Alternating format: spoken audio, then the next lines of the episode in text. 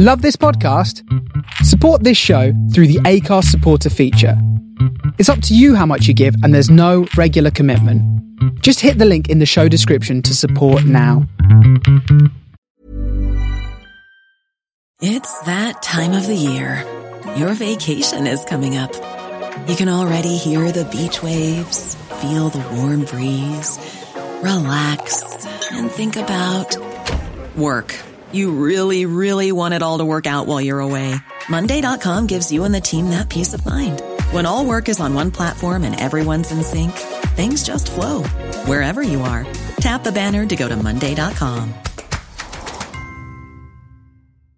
I'm Sandra, and I'm just the professional your small business was looking for. But you didn't hire me because you didn't use LinkedIn jobs. LinkedIn has professionals you can't find anywhere else, including those who aren't actively looking for a new job but might be open to the perfect role, like me.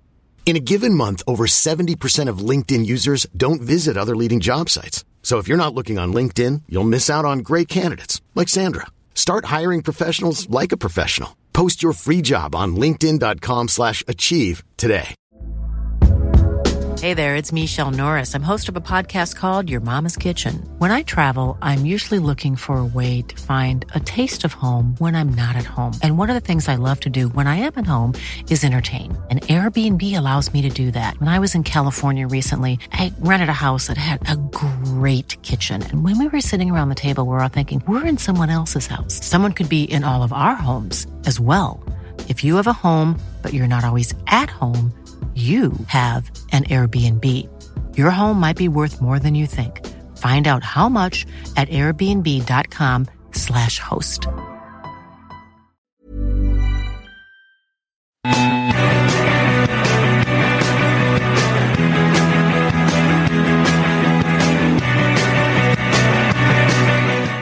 Hello and welcome back to Thistle Scottish Rugby Podcast and Happy New Year. Matt was reliably telling me before we came on air that it has been over a month since we last spoke to you. So I hope you had a very, very good Christmas and New Year.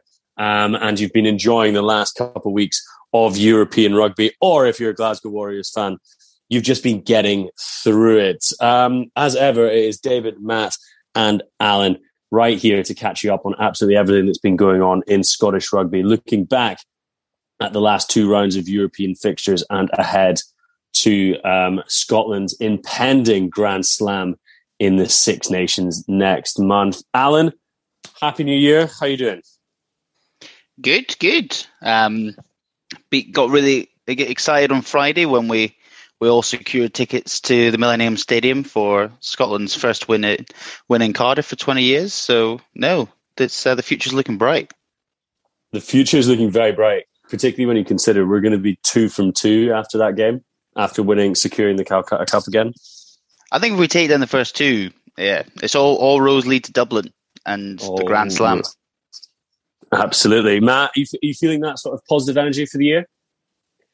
I mean, I'm very excited about the Six Nations for sure, and I think particularly the the Wales away trip, uh, logistics of which I think still need to be figured out. But getting a ticket, although it is just you know a big group of us going with a Scotland squad that doesn't have like a kind of excuse in terms of there's no injuries. Um, Wales also have a lot of injuries. It's setting it up to be like one of the worst days of being a Scottish rugby fan. It's, it's got Wales 28, Scotland 12 written all over it, with us going in like 21 nil down at half time. Exactly. Having not fired a shot. But at least maybe we can tap into the SIU um, Strongbow Dark Fruit sponsorship at some stage. That always there always seems to be a crate of that traveling south whenever they go. So maybe that's something that we need to tap up. Maybe not. Well, we'll see. yeah, yeah, yeah, mate. Can't wait for the dark fruits. Yeah, cool. good one.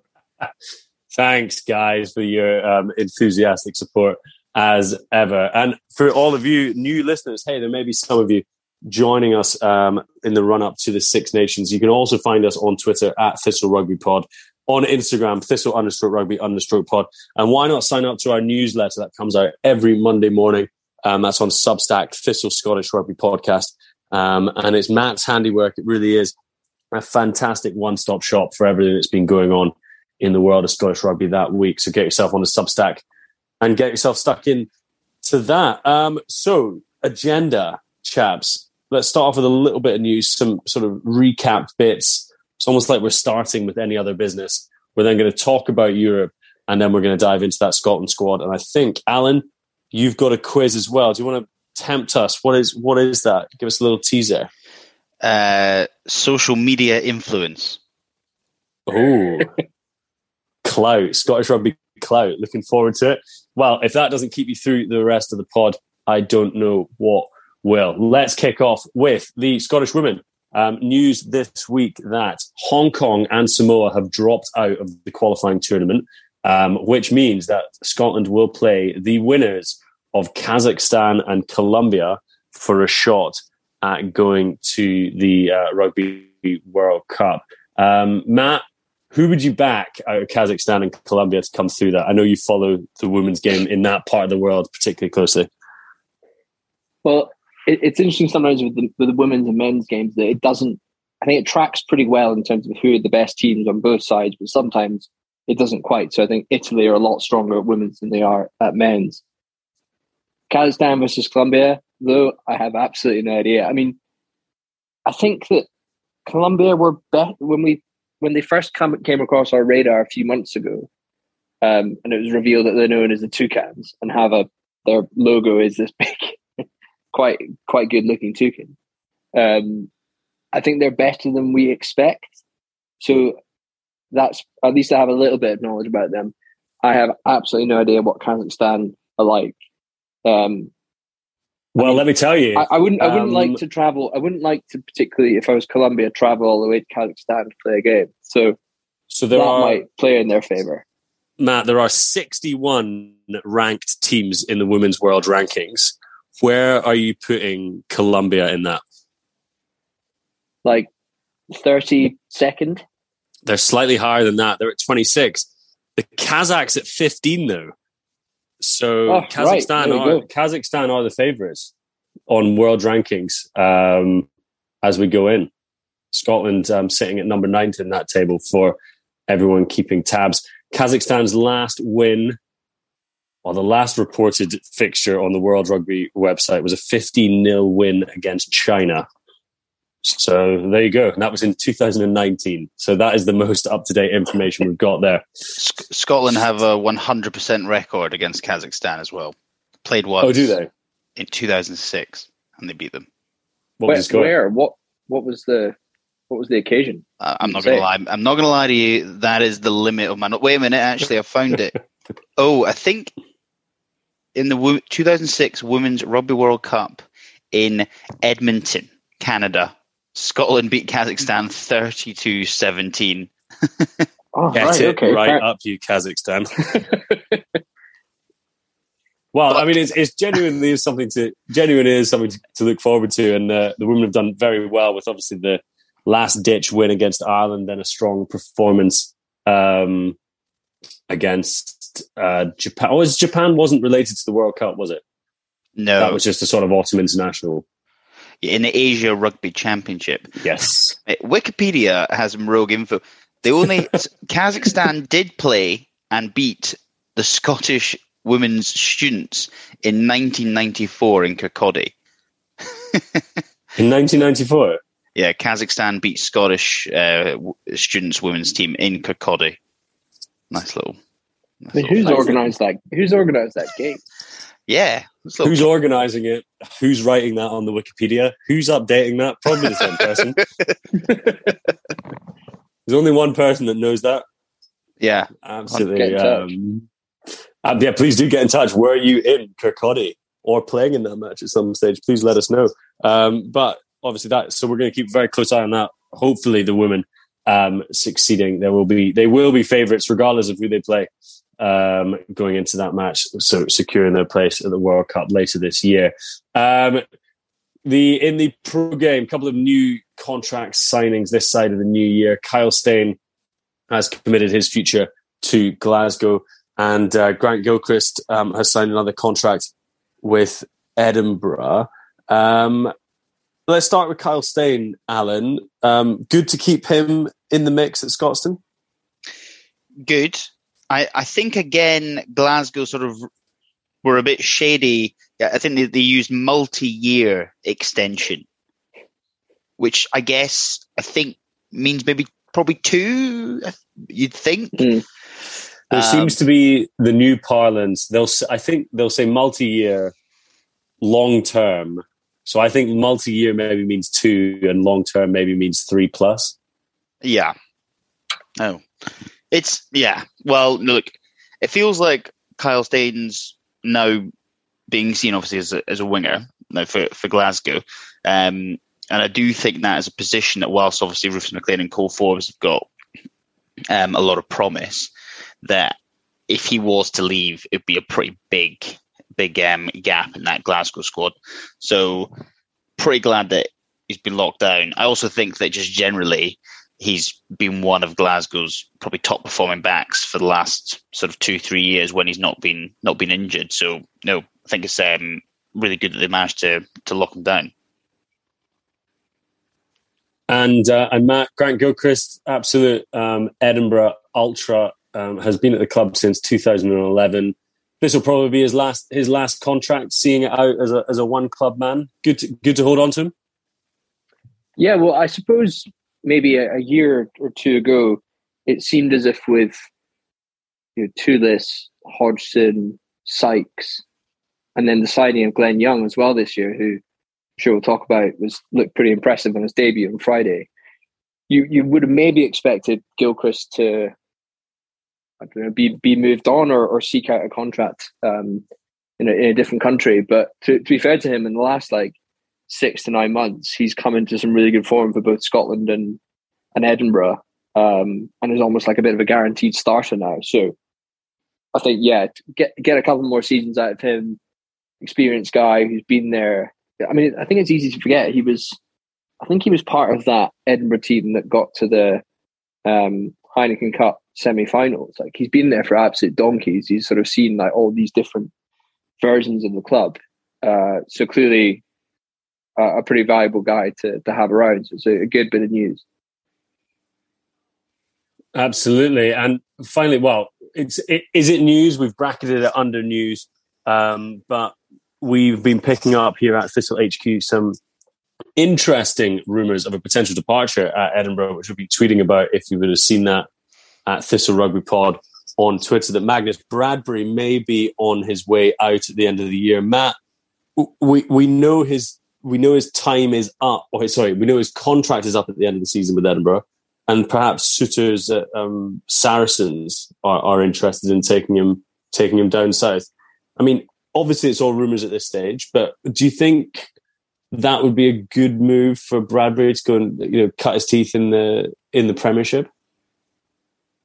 I think yes and no. I think maybe a, a, year ago, if he'd had that sort of deal and he wasn't really getting much game time at Edinburgh, wasn't really on the international scene, you'd think fair play, horse on, go and uh, maybe get a bit more money and try yourself in a different league. I, I do think it's a, if he does leave, it's a bit of a shame considering he has just come back into into a good bit of form. But you know, I don't begrudge him that kind of move. I mean, his his timing's like absolutely impeccable. He's coming up to the end of uh, his current deal. Um, has come into absolutely class form and attracted the the attention of those, I know, like I suppose nominally bigger clubs. Like, you know, I think fair play to him. Um, it, I just think it would be a bit of a shame. For, I think for Edinburgh to lose him as well because he's, I think at his best, he's probably better than a lot of the other options they have at number eight. Yeah, and we'll absolutely be coming on to talk about um, what that means for his Scotland selection. But as ever, keep it with the Thistle, um, and we will um, scurrilously leak everything we possibly can to um, see if there's any truth behind these rumours as we go on. Um, that is the very, a very quick canter through some of the news that has been coming out over the last few weeks. I'm sure that between uh, December the 21st and January the 23rd, as we're talking now, there's been plenty of other news, but those were the top picks that we pulled out. Let's now focus our attention on Europe and let's start with Glasgow because I think, Alan, you've, you've had one eye on Exeter Montpellier. Um, um, over the last 10 minutes, and Glasgow are now officially out of the Challenge Cup. Uh, sorry, the Champions Cup. Th- well, yes. Montpellier have been extra 37 26. Actually, a bit of a pumping. Jeez, oh. In the end. Um, yeah, which is quite annoying because obviously Glasgow had had, after the first two matches, I think picked up that losing bonus point in La Rochelle, which I, you know, I think is a really, actually a pretty good um, result. And then we had got the win against Exeter and, you know, ultimately have had an away game against Exeter and a home game against La Rochelle and taken nothing from it.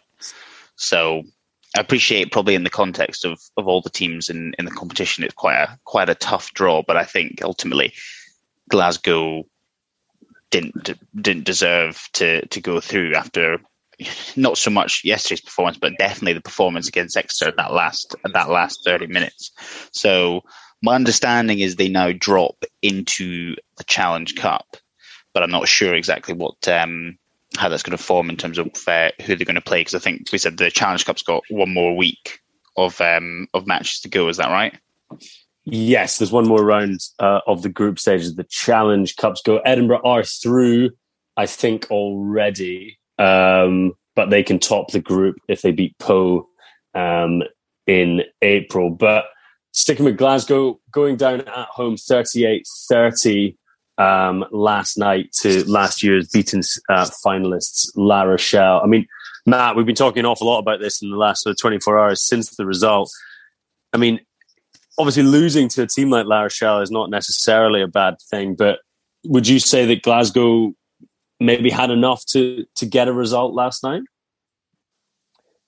I think if they managed to combine the away performance against La Rochelle and that home win against Exeter, then yeah, I think they could have. I think that La Rochelle are a seriously good side um, and have probably been a lot better form than than Exeter in general this year.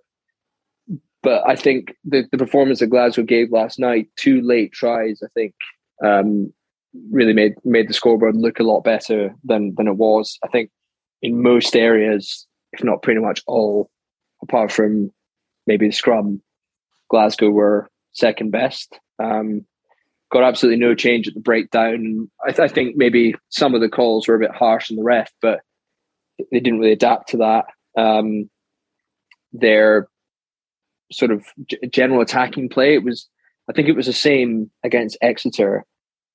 Just no no real sense of what they were trying to do, like a game plan, um, and, and an inability to sort of create any go forward ball or or bring their more dangerous players into the game.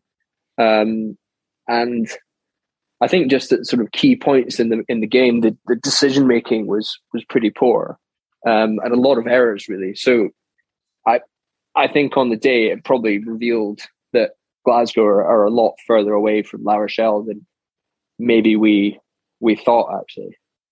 La Rochelle were pretty beast to be fair. I no, as as I say, I, I completely agree. Um, they are a really good side, and they've actually played a lot better, I thought, than in the reverse fixture. But Glasgow didn't help themselves.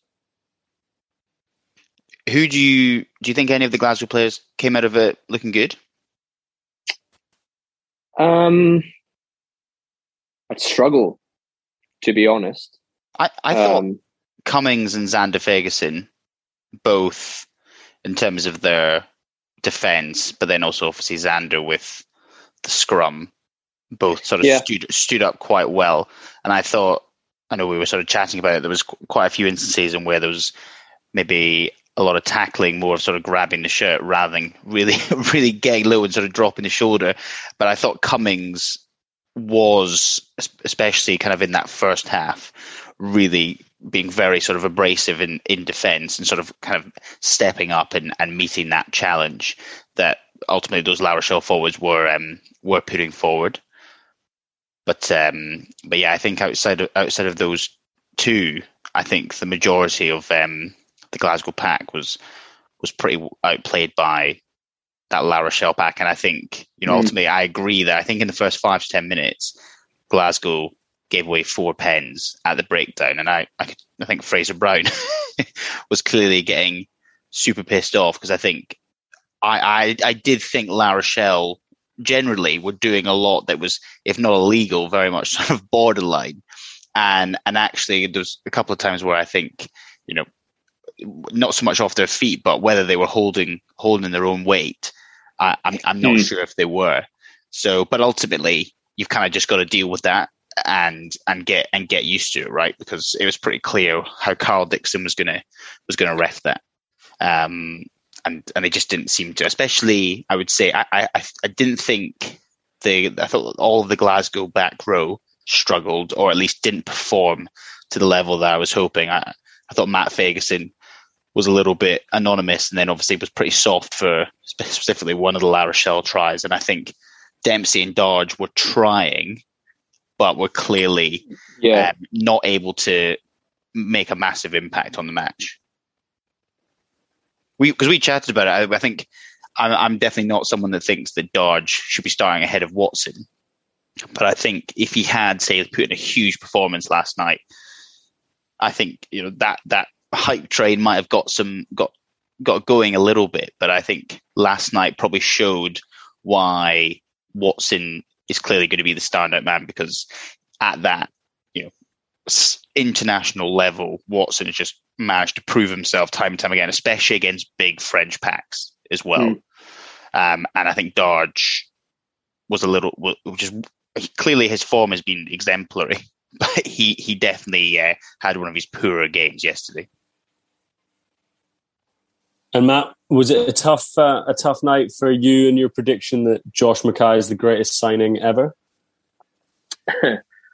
um, I mean, I, I don't quite know why he was given so many of the kicking responsibilities when I don't think he's particularly known as a kicking fullback, and he looked pretty uncomfortable whenever he, he was getting the ball. It looked and, and kicking it looked like a pretty unnatural movement. Yeah.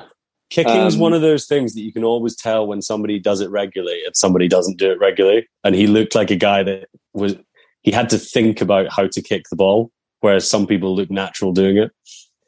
Well, yeah, I think you his technique is so different to Ross Thompson, for instance. Yeah. I, I, don't. Maybe it was a, a move to sort of take a bit of pressure off the the younger tens shoulders, but True. didn't quite work. I mean, I suppose the other thing you'd highlight is just before halftime when he was he made that. I mean, he was the one that made the break, right?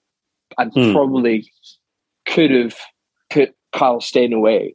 Um, but you know, he still he scored that nice try, and he was actually very good under the high ball as well. So, you know, I think it's it's a blip rather than a real hole in my argument. I mean, I think he started off extremely strong. Just by looking at his haircut, you think that's a guy performing at the top end of his uh, his potential. What it was it? Like he's he's had a he's obviously styled it in a mullet and then subjected it to a perm. It's like a it's, perm. He's, do you think he's sitting in Scotland with like rollers rollers in just to like really get that volume? It's something else. Very Kiwi. Oh, it's, it's I like it. I, I, like it. If I'm honest, if if I didn't if I didn't have a job that's that that it would generally be socially inappropriate and professionally inappropriate for me to have it, I think I might go down that sort of route. Well, you've got, got, a natural curl as well, yeah. Yeah, I've got the volume as well. I've got a very thick lid. um, I mean, so, so Glasgow, Glasgow I, I mean, very disappointing um, last uh, last couple of weeks. I mean, big big matches under the belt for a guy like Ross Thompson who is super young. Have, have we learned anything about about his progression over the last last two weeks? I mean, it, I suppose it's difficult to tell when your forwards are getting absolutely beasted, um, and I think mm. it was the same against Exeter.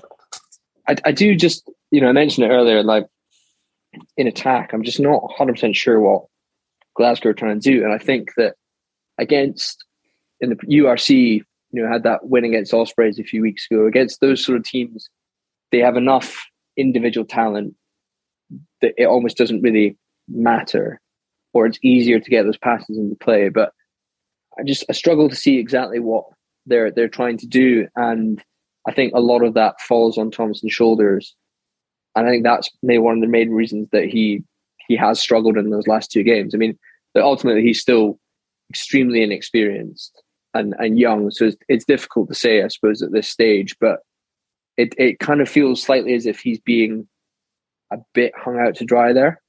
Mm. Well, yeah, and I think in both matches he's. I mean, the match, yeah, the match yesterday, there there was very little a clean ball coming out of any of the sort of Glasgow rucks, and also broadly they were on the back foot for a lot of the match, and it was a pretty he- heavily packed sort of um, midfield.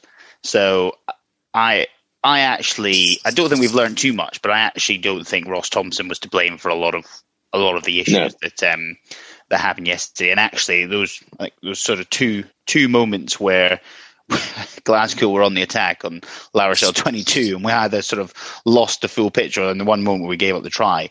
I think the, the first one was Josh McKay, and the second one was Ali Price in terms of mm. making those sort of mistakes at very key moments that might have changed the sort of direction of the game. So, um, and actually, Ross Thompson's break was fully beast. So it was sweet. Yeah, yeah. He's he, he's actually got a bit of acceleration. I, I, I don't think he looks that fast, but actually you could see that when he sort of put put down the gas, he he's got um he's got quite a lot of speed. Yeah, he he chased down Dulan as well. But when that loose ball was hacked forward, um, and I kind of thought Dulan would be able to score, but I think that the the main concern with Glasgow in recent weeks has just been I think the collapses that have happened from points where ultimately like they were in the game, um, you know, like two or three points in it, not playing too terribly, managing to keep into the contest in the contest, and then due to sort of individual errors, and I think also the the discipline, just these like brain dead penalties that they were giving away. I think it was the same in the Exeter game. Um, in on both occasions has led to this like collapse where within you know, 10 to 15 minutes of conceding 20 points plus that that to me is the biggest concern mm. yeah absolutely Score, scoring first after that after half time in both both of those fixtures and then as you say falling away enormously very worrying and they do drop down into the challenge cup where they will uh, they will join edinburgh i'm not sure what edinburgh's qualification is going to be yet I think it looks likely that Glasgow play Newcastle. Which, Say that. Yeah, yeah. Le- Leicester have had been absolutely shafted, come top of the group, and they're playing Clermont in the round of sixteen. oh no! absolutely brutal. There's quite a few. Like Ulster came second, and they got to lose.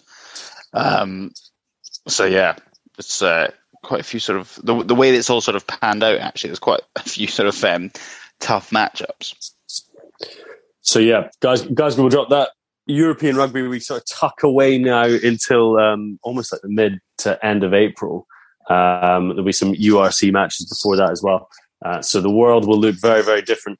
But worth mentioning, Edinburgh um, on on Saturday they ran in ten tries against Brive, um, sixty six three at the Dam Health Stadium we we didn't watch it. We were at um, Twickenham Stoop watching Huw Jones. Tooney sent us down there to keep an eye on him. Um, so we haven't seen the full. I haven't certainly haven't seen the full game, but the um, the highlights are great fun. Um, and Edinburgh, you know, n- nice to get back on the horse after sort of conspiring to a loss against London Irish the previous weekend. Matt. Yeah, and I think it, it worked out well in terms of Brive are struggling in the top 14. I think they're second bottom. And it yeah. looks like they, they sent across a, a bit of a second string, which I, I totally understand. So gave Edinburgh a chance to get some good game time uh, ahead of Six Nations for, you know, Ritchie, Watson, Darcy Graham, Kinghorn, etc. But then a lot of few of those young guys. And that that's like the ultimate debut, I think, for uh, you know, the likes of Freddy Owsley um, and I think a few of the younger front row guys as well. Mm. So, yeah, it looked like there was a pretty good uh, sort of atmosphere around the stadium at the time, and, and Edinburgh managed to put on a bit of a a bit of a show. Uh, and I think you know they they could quite easily have won that game against London Irish last week. I think that the Challenge Cup is actually they're pretty they're set up pretty nicely for a proper tilt at it at the moment. It'd be great for great for them to go to go deep. And you mentioned um, some other debuts, Glen Glen Young um, charging down a kick and then running in from 55 meters, but also in the in the build up to I think Freddy Owsley's second try where he kicks kicks it through. Really like tasty take and go sort of like um, spin pass for like uh, 10, 15, 15 meters, um, which you don't expect from a, a, second row. So interesting to see that. Um, no, he looked beast. He looked He's great. huge. I didn't, I didn't realize how big he was as well. Yeah. Enormous, tattooed arms. It looks hard. It looks hard, I would say. Which is about as much as you can ask for. But Alan, do you think Edinburgh obviously got they're, they're competing at the top end of um, top end of the URC? Do you think they they'll want to to go, go on a bit of a bit of a go for the for the uh, Challenge Cup as well?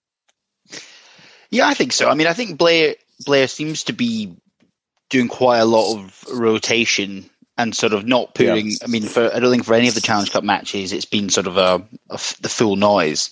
It's uh, it's been sort of um, some first team players, obviously, um, Ritchie and Watson at the weekend, but then you also had obviously had like Kunavulla playing playing at eight, and then obviously people like um, Owsley, etc., sort of coming in. So I think using it as an opportunity to kind of um, bring in people here and there.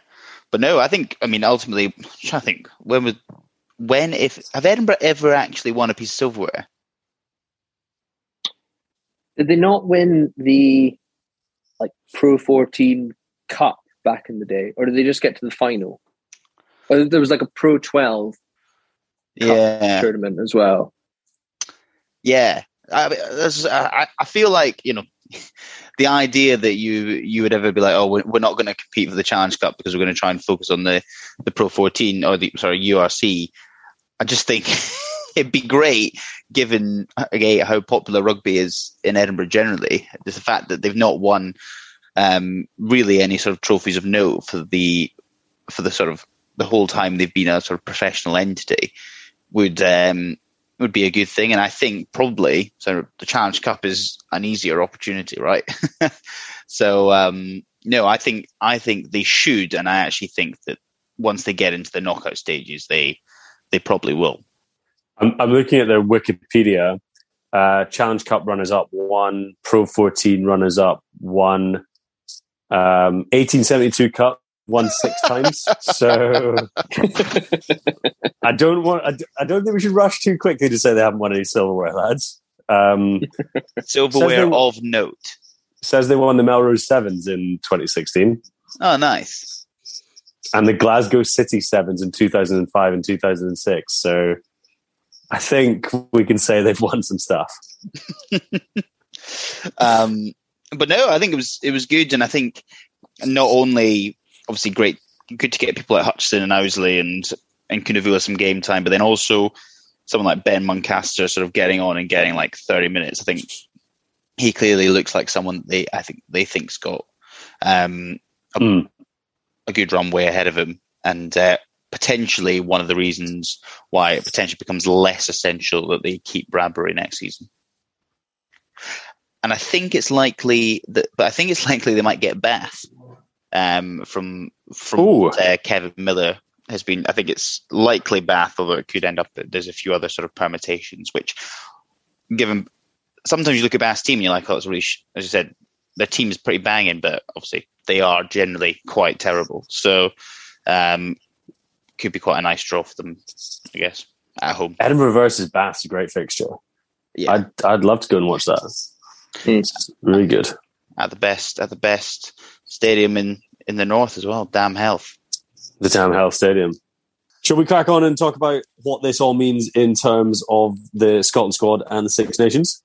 Yeah, let's do, do that. We, do, we, do we want to try and do our twenty threes and sort of go through and see how aligned we are?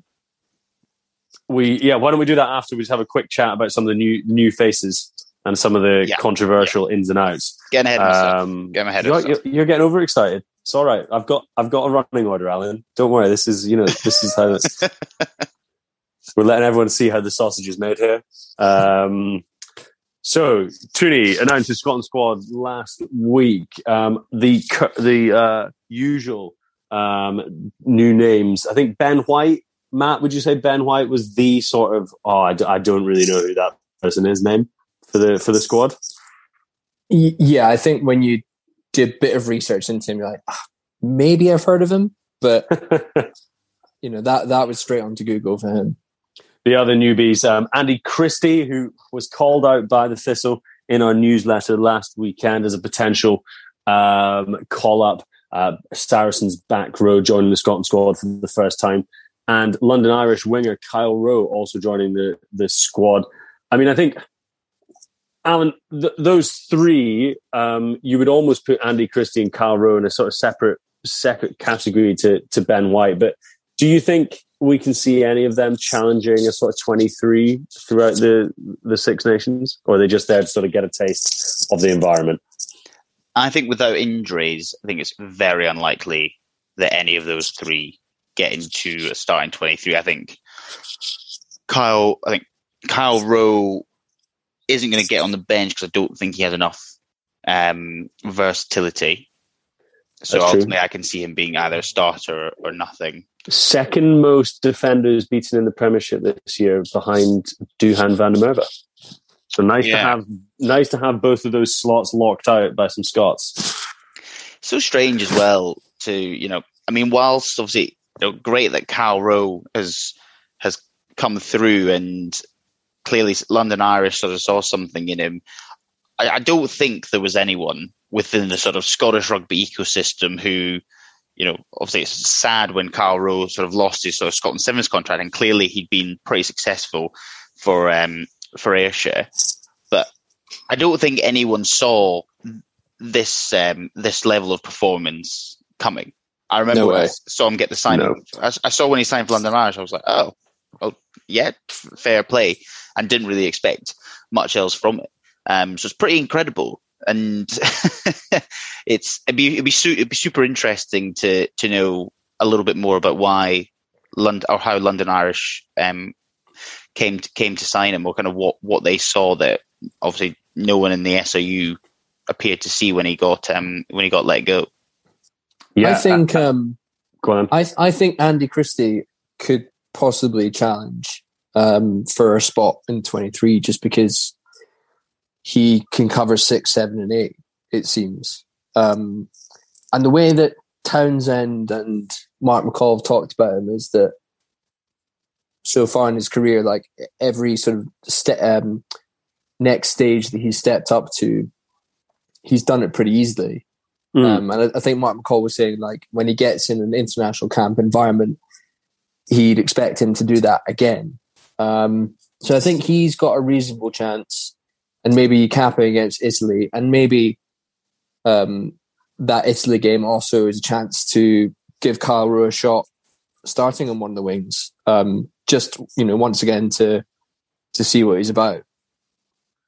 Rest up the starters before the Grand Slam tilt in um, in Dublin. be nice. It'd be nice to see. Um, I mean, returning to the squads is my next sort of bucket of interesting individuals um, Magnus Bradbury, who will come on to talk about, uh, Willem Nel, who was left out of the autumn squad, um, and Johnny Gray. Um, Alan, we'll come on to your 23 in a sec, but you putting give us a little teaser. Are you going to put Bradbury in that eight shirt ahead of um, Matt Fagerson? Uh, yes, I've got him. Got him starting at eight. Considered, yeah. I, I floated out in the ether the, the idea of the Ritchie Watson Darge back three, and it was very much considered a terrible idea by almost almost everyone. I, I, am still, I still don't quite believe that. Um, I, I was sort of thinking along the lines of, could you you bulk up your back line to then bring those three into the, the back row. So potentially you go for, you know, a Tuipulotu at, at 12. So you just have that. And then you obviously got Duhan. And then it just gives you those sort of those three in the back row, but um, I think it probably does leave you a little bit too too lightweight, especially in, in sort of the tight. So no, I think Brad, Bradbury eight for me. And and and Tooney said, speaking about about now, um, Matt Tooney said that Nel was sort of like left out of the autumn deliberately to allow them to have a look at some of the other props. But Six Nations is about winning, um, so that's why Nel's come back in. So do you think we can see expect to see him on in a sort of match day twenty three, probably on the bench? I suppose it would be between him and uh, having Sebastian backing up. Yeah, Fagerson and Nel. to be fair to him, has got that experience. And I think in the last sort of six months or so, it's like come back into a lot of really good form for Edinburgh. Uh, I think yeah. particularly back to that Saracens game where he uh, sort of almost single handedly actually tore apart uh, that that Saracens front row. And if you, if you want a guy who you know is going to be able to come on and just like shore up a scrum, if not win a few scrum penalties, then I'm pretty happy with that. Um, I suppose the guy who's missed out is is Ollie Kebble, mm. who whose versatility is clearly a big plus. But I I still think that experiment is to, of him being able to play both sides, or the cover tight head as well. Like it's it was it is because we don't have many options there, rather than it being necessarily like your your first um, sort of first step in that. And I think that switch is there's a reason why no one's really done it before. It is really difficult. Um, and I wonder if Kebble, on the evidence of last night at least, is like struggling a little bit for for fitness and form. So yeah, I, th- I think you'll probably see Nel as that sort of go to tight head uh, number two. And the other returning name from the autumn worthy of conversation, although it's probably a fairly quick conversation, Johnny Gray back from injury. Um, Alan, do you think he will, you know, just naturally take back his starting position in the boiler room? Yes, yes, I do. I think it is a fairly short conversation uh, Johnny Gray's fit. He starts for Scotland. The big omission, Ollie Kebble, I had on my list, but he was only my number two of my family fortunes most answered question of big conversations on who missed out on the Scotland squad. Adam Hastings coming in, top answer there. Um, Alan, do you think he's got a right to feel pretty hard done by being left out of this squad? I mean, I, I sort of, I guess so, and just with with the fact that there's no limit on how many people you can sort of bring in bring into a squad, I guess it, it gives a little quite a clear message to to Hastings by by sort of not not picking him, you know, especially because you know it's not like he's coming back from injury or anything, and he needs to sort of regain regain fitness. I I thought it was I thought it would be strange just because ultimately if Finn if Finn Russell goes down, my assumption is that Hastings will be called in and he will start. I, I just do not envisage a world where if Finn Russell goes down next weekend, that Blair Kinghorn starts at ten against England. Mm. I, I, think I think it would be pretty mental if I'm honest. Can you, imagine the discourse? Oh my god, it'd be so good. Scottish rugby Twitter would literally break down. I can't imagine it. So, just, I guess that that seemed strange to me that if there was no if there was no limit on the squ- on squad depth and and fundamentally he he would be your second choice after Finn as a starter, it, it seems strange. I can understand not having him in the 23 because ultimately I think Kinghorn has now shown enough for you to be comfortable with him covering 10. But um, yeah, I, if, if Finn does, let's say Finn goes down a couple of days before, I, I, I just don't, I don't know why. I don't think even Scotland players would be particularly comfortable having Kinghorn starting at 10 against England. Which I would assume with the people that are in the squad, he would be. I mean, that's clearly what Tooney is saying, that he seems to think Kinghorn's playing at a level slightly above Hastings. Mm. That, I mean, that's what he said. There was no, that, he was quite straightforward in his comments around it, actually. The, basically saying that they thought Kinghorn was performing better than him, which, you know, from the I haven't watched huge amounts of Gloucester, but he seems to be doing all right within an okay team.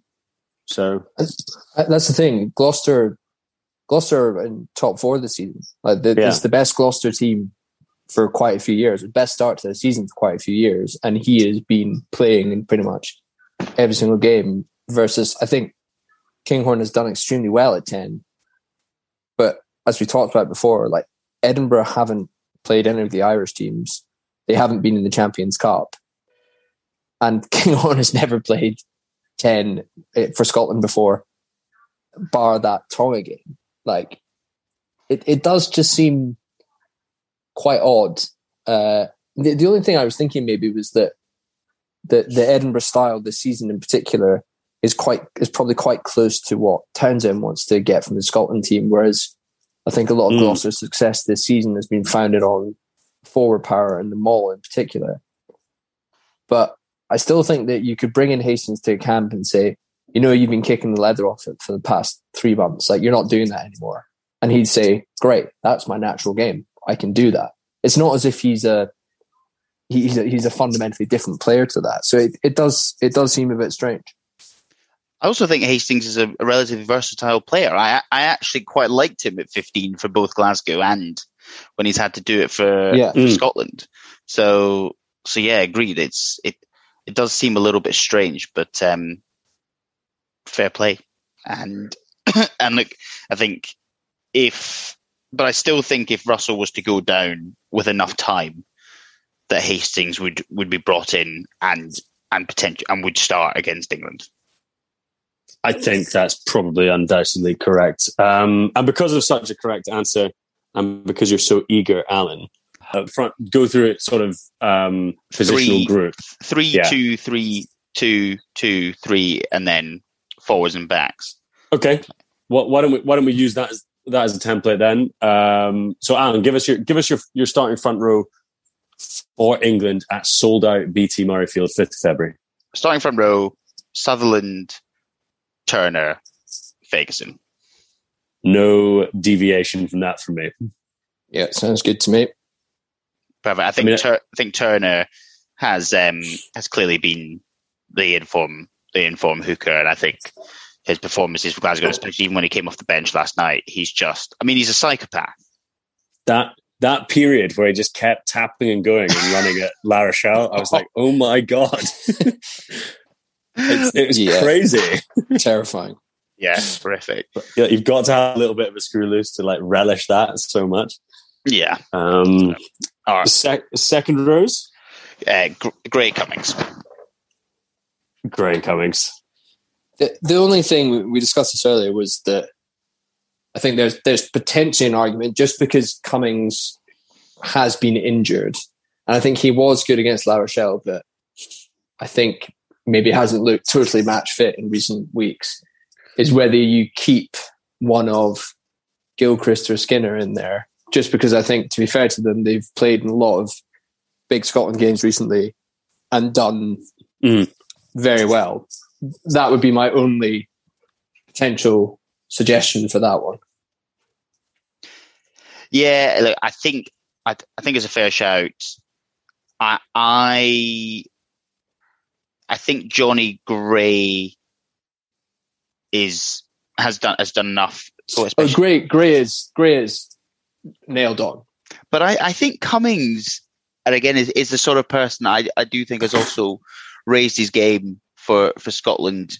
You know, look, looking back at specifically sort of a lot of the last Six Nations, and I know this obviously you're thinking more from Tooney's version, but as we said, he does seem to be a Tooney favourite. Yeah, I, no, I, I think you're oh, right. Yeah. Yeah. But yeah. But to, to your point, I, I would I would not be unhappy with either Skinner or Gilchrist being in that starting team. If I'm honest with you, I think I think particularly Skinner. I think Skinner is Skinner is a, a cut above Gilchrist, for instance. Um, I think it's just that Skinner, and we'll probably come on to discuss it. Probably is like suffers slightly from his versatility, and he's the perfect bench option. Yeah, 100%. And we will indeed be coming on to talk about our bench in a little bit. But Alan, after much deliberation on your back row options, have you settled with the classic? Yeah, just a quick check. Johnny Gray didn't play last week, didn't play this week. Um, hmm. One that I've just not really sort of been across, but um, I don't know whether he's mm. injured or not. So um, maybe, but I haven't sort of heard anything in the press back, maybe back we three, will have to reappraise it.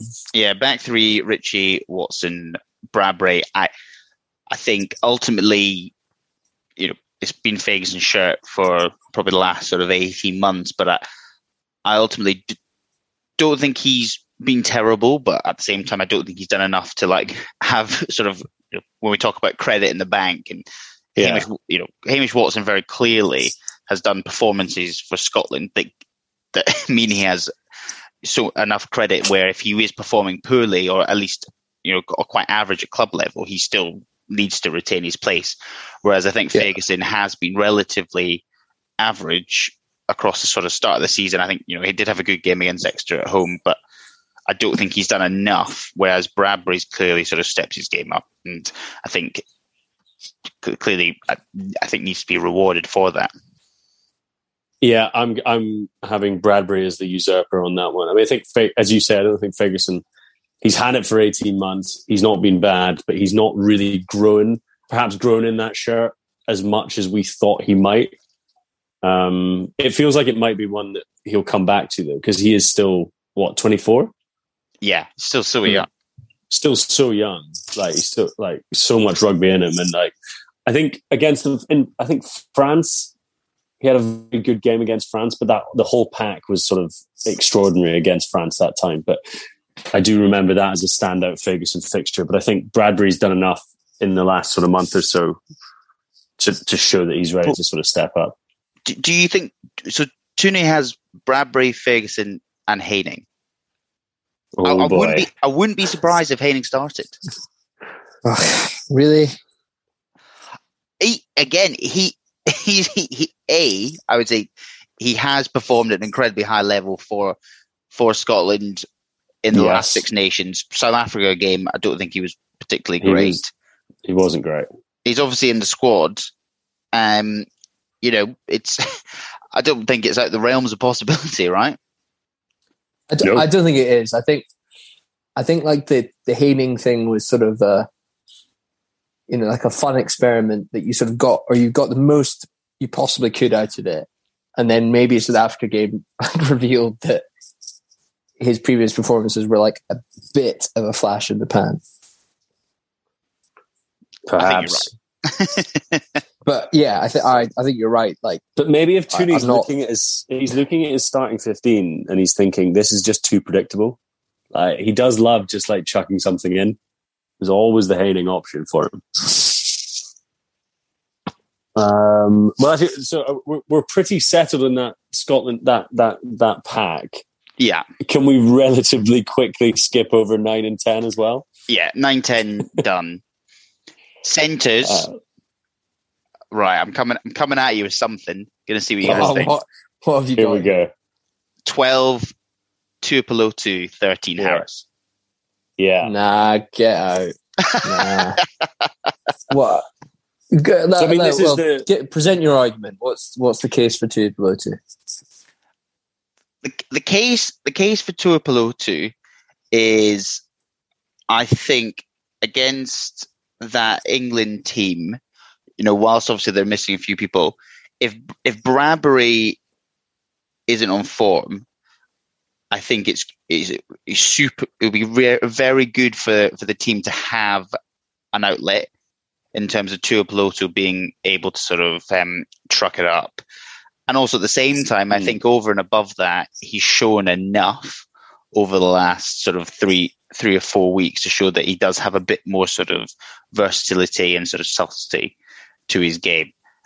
And is it instructive that, in the way that Tooney's thinking that we know he was lined up to start at 12 against South Africa to count, as opposed to sort of counter that mm-hmm. physical and offer them a, a, a gain line option? Yeah, I mean, I mean, and then, but then the counter is the fact that he was obviously very happy to start Redpath um, against England yes. last year, right? Um, but no, I, I, just I just wonder whether, and also on top of that, the fact that Redpath is still kind of coming back from in, coming back from injury. He's obviously only played one game at twelve since the match at um, at Twickenham. Yeah. I just I wonder whether Tuipulotu might be the right option for for playing that England team. Matt, who who's in? Who's who have you got um, penciled in? Redpath.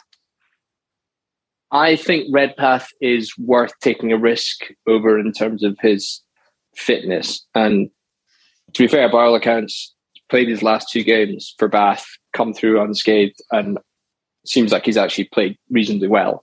Which, considering he's been out for like 250 days or something, is pretty remarkable. Get him back, get him into camp. Um, considering Bath have shipped like 120 points in those two games as well. yeah. Um, so maybe that's not the best sign with him dragging things, but I think like get getting back into camp, like get him used to the speed of international rugby as much as you can.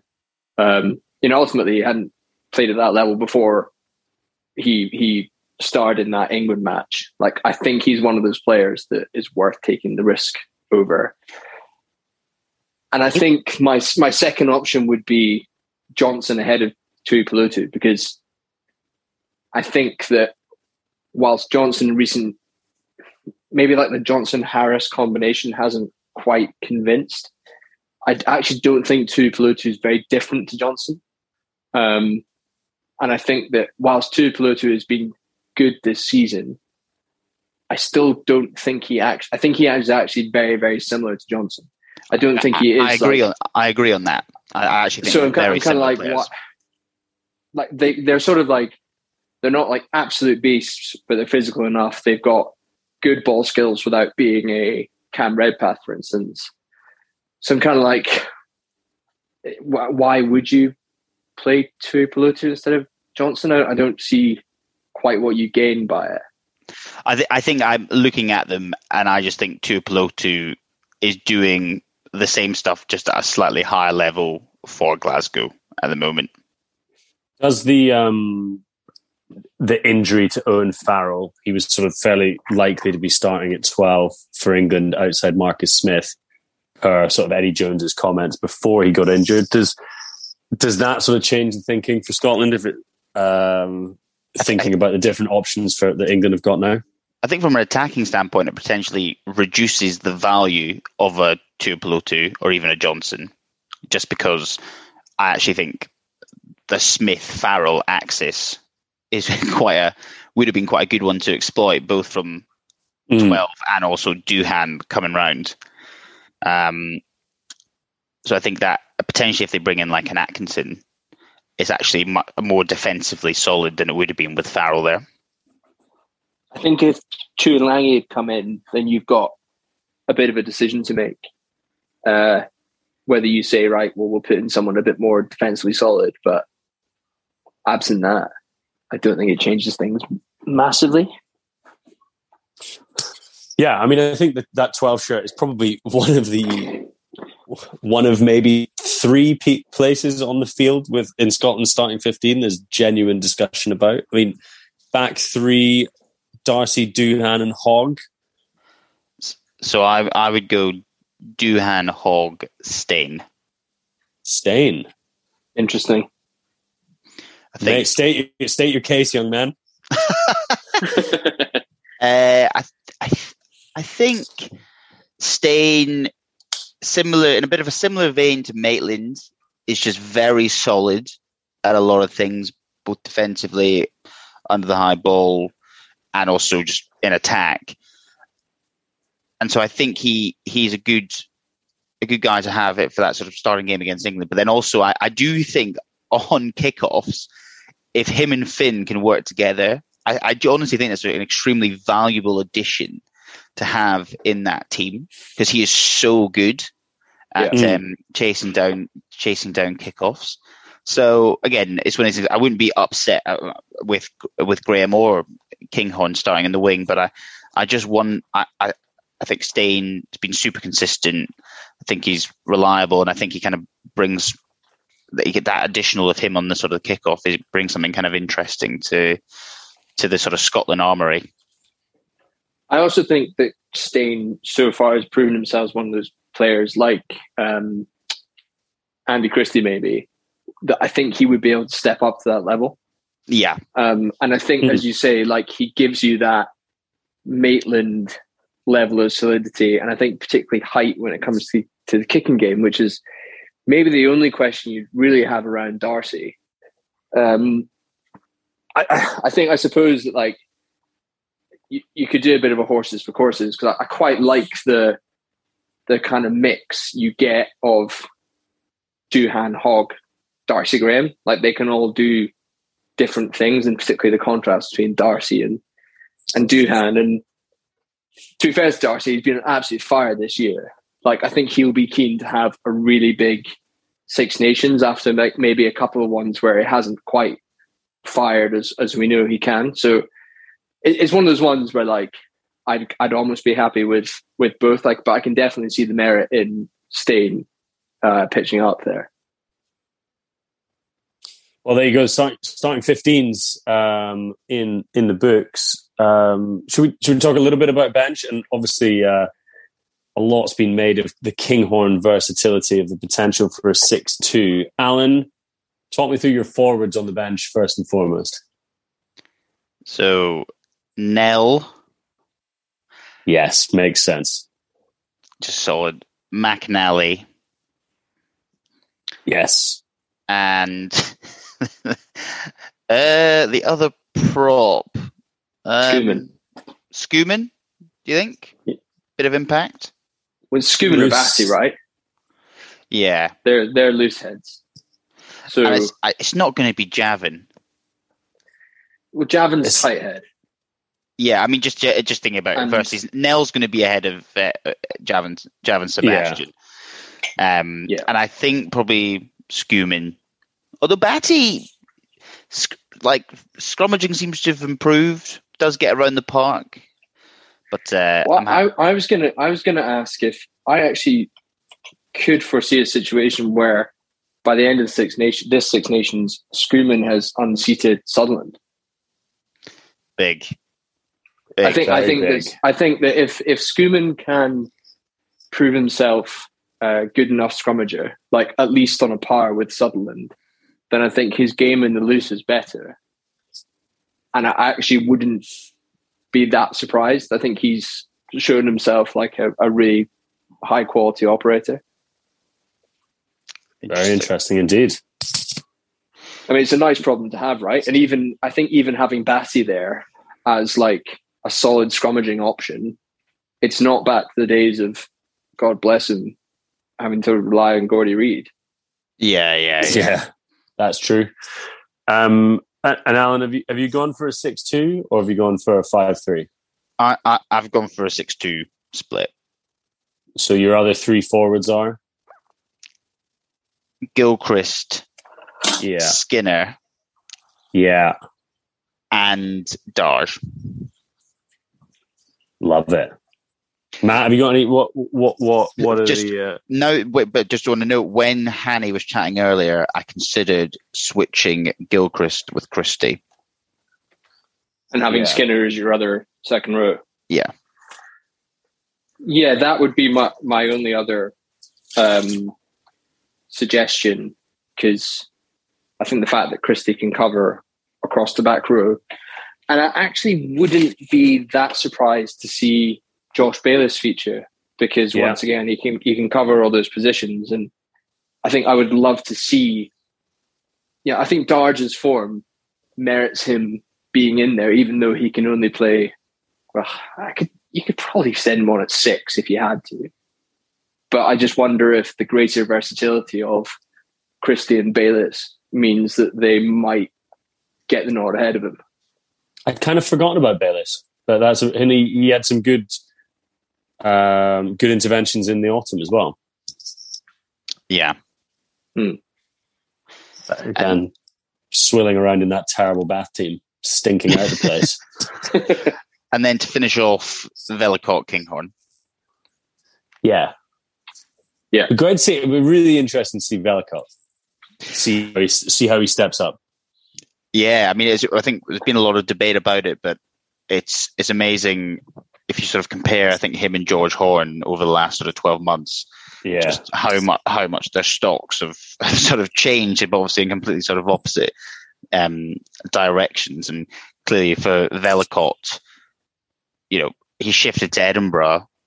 I think originally thinking he was going to be under Richard Cockerill, but you know, luck of potentially for him, yeah. luck of the draw. Someone like Mike Blair's come in who appears to be much more suited to Vellacott's style, and I think you know there's an argument to say that Vellacott is potentially player of the season so far for Edinburgh, probably after Boffelli. Um, but I think he's probably I think he's probably played better than Price this season. In all honesty, yeah, hundred percent. At club level, at club level, at least at a club level. But again, I, I do think the, the, point you made earlier um, about Kinghorn at ten can be a little bit pushed at Vellacott as well. Whereas just that Edinburgh team hasn't, because they've not played any of the Irish, Irish teams and haven't played in the Champions Cup. They've they've not really had a, like a, a, run of sort of real challenge. Like they haven't played that a team like La Rochelle, right? um, yeah. Where Vellacott yeah. might not get the time or get to play this doesn't the style of game that he has been doing for Edinburgh. And the, the big game they did play against Saracens, it was Savala at ten. Yeah, and I know. like yeah. Pyrgos, Pyrgos is the one who came on and like secured the victory but I, I do think you know, he he clearly um, has been good this season, and I'm actually quite excited to see him get on. Who would you, if they went for a five-three split? Who would be your other back? So what, Vellacott, Kinghorn, potentially Hutchinson. I think. Yeah, D- depends if you're starting Kyle Steyn. Yeah, yeah, I think if you're not starting Kyle Steyn, then he probably comes onto the bench. Yes. And then I think Tooney, if not, Tooney yeah. talking about considering Hutch at 15 and 10 and 10. We, that, that's when we're three from three and going to Italy. That's when Tooney's like, I'm just going to put out the rashest 15 I possibly can. Give everyone an absolute heart attack. It's interesting with with Hutchinson. It feels like a few seasons ago when he was absolutely killing it in the Prem, and Northampton were going really well. We were all the Scotland fans wanted to see him in the squad, and I think he got in eventually, but has obviously mm-hmm. didn't get into the World Cup squad and hasn't really featured since. And then it was almost quite surprised to see him in the squad actually, but you kind of forget about it slightly because no one was really. I don't think he's been quite good for Northampton this season. Like they've not been that good really, particularly at Europe. Sure. So it was a bit of a. It seemed like the timing was a bit odd. Yeah, but always nice. Always nice to see him in there. Um, well, there we go. Uh, anything else to say on the Scotland squad? Two weeks to go until um, until the big game. We'll, we will do all our predictions um, when we get a little bit closer to the time. Looking forward to working with the guys at Matchpint again um, as part of their predictor league. So look out for that in the next couple of weeks. Um, but Alan, should we should we round things off? Should we usher in the new year and welcome it along with a quiz? People have been chomping at the bit for this. Yeah, I, I think it should be quite a, a little bit interesting. So, well, there you go, guys. What what so what I've done is I've taken I've looked at ten Scotland Instagram accounts. So no one look at Instagram for the next five minutes. And I'm going to okay. give you the I'm going to give you the ten names and then I'm going to ask you to call out who you think is top, has the most followers. Okay. Then who's got who has the second most? I'm going to give, then give you the answer. Then who has the second most followers? Who has the third most followers? I'm going to sort of go through the list. But I'm going to give you the ten names up front, and you can start start to kind of build out your ranking, and then obviously you okay. can edit edit it as you get more info. So, okay, go ahead. Ali Price. Yeah. Ryan Wilson. Yeah. Jim Hamilton. Ooh. Stuart Hogg. Uh huh. Wee Greig. Big in Japan. Blair Kinghorn. Yeah. Huw Jones. Does a lot of influencing. Tom Evans. Ooh. Hamish Watson. And Finn Russell. Okay. But like, so so what you want us to put in our bid for number one? I want you to both put in your bid for number one. Okay. Okay. Um, because he's married to a pussycat doll, Tom Evans. Matt? Yeah, I was going to go for Tom Evans as well. I mean, I wasn't, but that logic has made me go for Tom Evans. uh, he's not. He's not married to Nicole.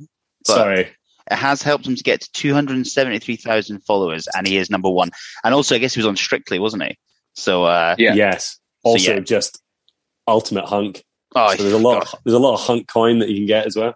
Yeah, great, great looking lad. Um, number okay. two. Sorry, what did you say? He was at 276k. 273k. Okay. Um, right, Matt, you're you're first up for this one. Who is your who is number two? Can I talk you through my logic, my reasoning? Yeah. Sure, you're working. I I think I'm gonna. I'm torn between going for Jim Hamilton or Stuart Hogg because I think Stuart Hogg will have the most just like general rugby followers, whereas but Jim Hamilton also obviously was a rugby player, but then has built this kind of media career. I'm going to go with Stuart Hogg. Dave Hoggy's got Hoggy's got a lot of deals. Does pick up that sort of like wider rugby fan base. There's there's a part of me that's interested in Greig because he might have just picked up the Jap- the Japanese market and he is really really popular. Um, also, I've got Finn as an outside shot, but um, I know Jim's 273k. Um, I'm going to go for Greig Laidlaw. Hanny's 2 1 up. Hoggy oh. is number two on 163k. 163k for Hoggy? Yeah. Jesus. Number three, Dave. I'm going to double down uh, Greig Laidlaw. Hanny? I, I'm gonna. I think Finn. Your little mention of Finn might have thrown me. I'm gonna go for Finn. It's still two one. Jim Hamilton is number ah. three oh. on hundred k. So Jim, it's a big drop there, isn't there? Yeah, yeah. Everyone else is obviously now under a hundred. Who, Matt? Who's fourth? Okay, I'll I'll stick with Finn. Dave. Um, I'm throwing out Greig. Um, I'm going to go with Finn as well. Good job. 3 2. Finn on 90k. Who's Who are you putting in for fifth? Um, is, it, sorry, is it, is it, me to go? It's you, Dave. Um, yeah. Okay, so let me just delete Finn from my little list. Right, let's have a look at this. Price, no, limited. Um, Kinghorn's too too regional. Huw Jones a little bit more uh, of a shout. Ryan Wilson doing a bit of media now, um, but I'm no, I'm now returning back to Greig Laidlaw. Matt,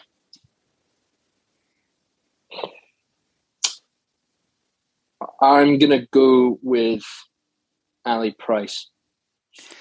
Three all. We Greig is oh, fifth. Yes. 86k. I'm happy with that, Greig. 86k. You must be you must be chuffed for that. Right. Matt, who's sixth? Come on. So left with Huw Jones, Ali Price, Hamish Watson, Ryan Wilson, and Blair Kinghorn. Who's going to be the lowest? I was kind of. Yeah, this is this is tough. Uh, I'll stick. I'll stick with no, you know, you know, I think Huw Jones has got more of that kind of Instagram vibe, and he's got that kind of professional Instagram girl, oh, fiance now. I saw, so I'm going to go Huw Jones. It's a really inter- It's really interesting shout. I'm not going to go for Huw Jones. I'm going to go for Ryan Wilson because he's now doing lots of different stuff, um, and he might be a, a, a, attracting a little bit more attention. Matt goes 4 3 up. Uh. Huw Jones, 50.3k. Jonesy boy. Dave, who comes in next? Um, Ryan Wilson. Matt? I would think that Wilson would have more followers than Watson, for instance, because he's a bit more active on social media. Yeah, I think I've and, got Watson, and seems to have been last. Yeah, but hear my logic. Watson has also been like a big Doddie person recently. Okay. Like he's like yeah. one of like the is he not I'm like Edinburgh, I don't know, spokespeople. I wonder if that might have given him played in Lions, been around for quite a while.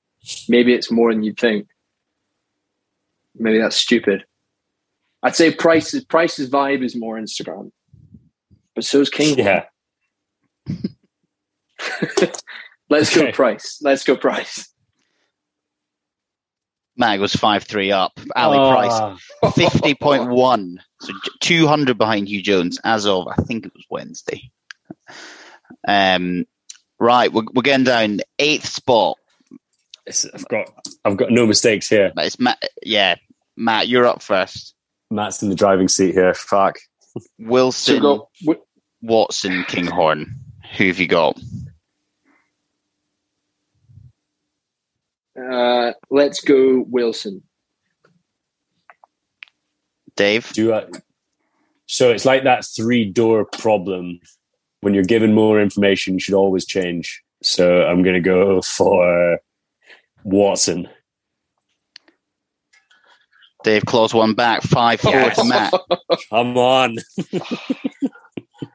I gave you that logic as well. I gave you the info. So left with two. Right, no, no, no mistakes here. You're up, you're up first. I'm going to tell you. So Watson is forty five point seven. Yeah. The two that are left are twenty one point six and nineteen point five. I'm going Ryan Wilson at number nine. Matt. Um, I think you could. T- you could technically win by default by just saying the same answer. yeah, that's true, isn't it? I, I was thinking that. And then I thought, how much do I want to win? How much do I want to just, you know, be a good guy? Uh, let's go.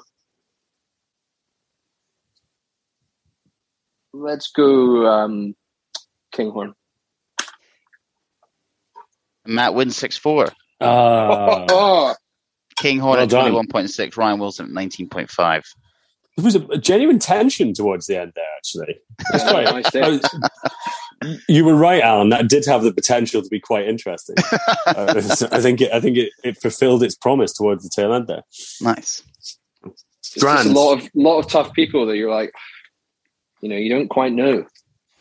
Yeah, it's interesting. I think um, probably Huw Jones being ahead of people like Price and Watson um, uh, he's big time, though, isn't he? Yeah, I guess it think... makes sense and also doesn't make sense. I, yeah, he, he's also got the South Africa, the Scotland, and now mm. sort of the Harlequins. Whereas you look at some people who are only a one club man, yeah, different markets, isn't it? Yeah, sometimes like harder to sort of build build up that audience. I, I was surprised that Kinghorn was bigger bigger than Wilson actually, but I guess he's got maybe got a young younger demo following him. Quite likes dance music. Wilson Wilson needs to pick it up if he's going to become a an NFT, bro. Exactly. Well, he's not selling enough NFTs. Yeah. He's, yeah. But that NFT, I, I'm not getting into NFTs. My wife has made me dinner and I need to go and have it. So, um, thank you very much for, for joining us. We will, of course, be back now, I think, every week as we run up to the Six Nations um, and throughout that tournament, Scotland's first Grand Slam since 1990. How exciting is that going to be? Um, so keep it on the Thistle on Twitter at Thistle Rugby Pod, on Instagram Thistle understroke Rugby understroke Pod, and get that newsletter sign up done. Just go and do it now. Substack Thistle Scottish Rugby Podcast, and we'll be with you every step of the way. Until then, cheers, guys. See ya. See ya. Hi, I'm Daniel, founder of Pretty Litter. Did you know cats tend to hide symptoms of sickness and pain? I learned this the hard way after losing my cat, Gingy. So I created Pretty Litter, a health monitoring litter that helps detect early signs of illness by changing colors, saving you money and potentially your cat's life. Pretty Litter is veterinarian developed, and it's the easiest way to keep tabs on your fur baby's health right at home. Go to prettylitter.com and use code ACAST for 20% off your first order and a free cat toy. Terms and conditions apply. See site for details. Hold up. What was that? Boring. No flavor. That was as bad as those leftovers you ate all week. Keke Palmer here, and it's time to say hello to something fresh and guilt-free. Hello Fresh. Jazz up dinner with pecan-crusted chicken or garlic butter shrimp scampi. Now that's music to my mouth. Hello Fresh. Let's get this dinner party started. Discover all the delicious possibilities at hellofresh.com. Even when we're on a budget, we still deserve nice things. Quince is a place to scoop up stunning high-end goods for 50 to 80% less than similar brands. They have buttery soft cashmere sweaters starting at $50, luxurious Italian leather bags, and so much more. Plus, Quince only works with factories that use safe, ethical, and responsible manufacturing. Get the high-end goods you'll love without the high price tag with Quince. Go to quince.com/style for free shipping and 365-day returns.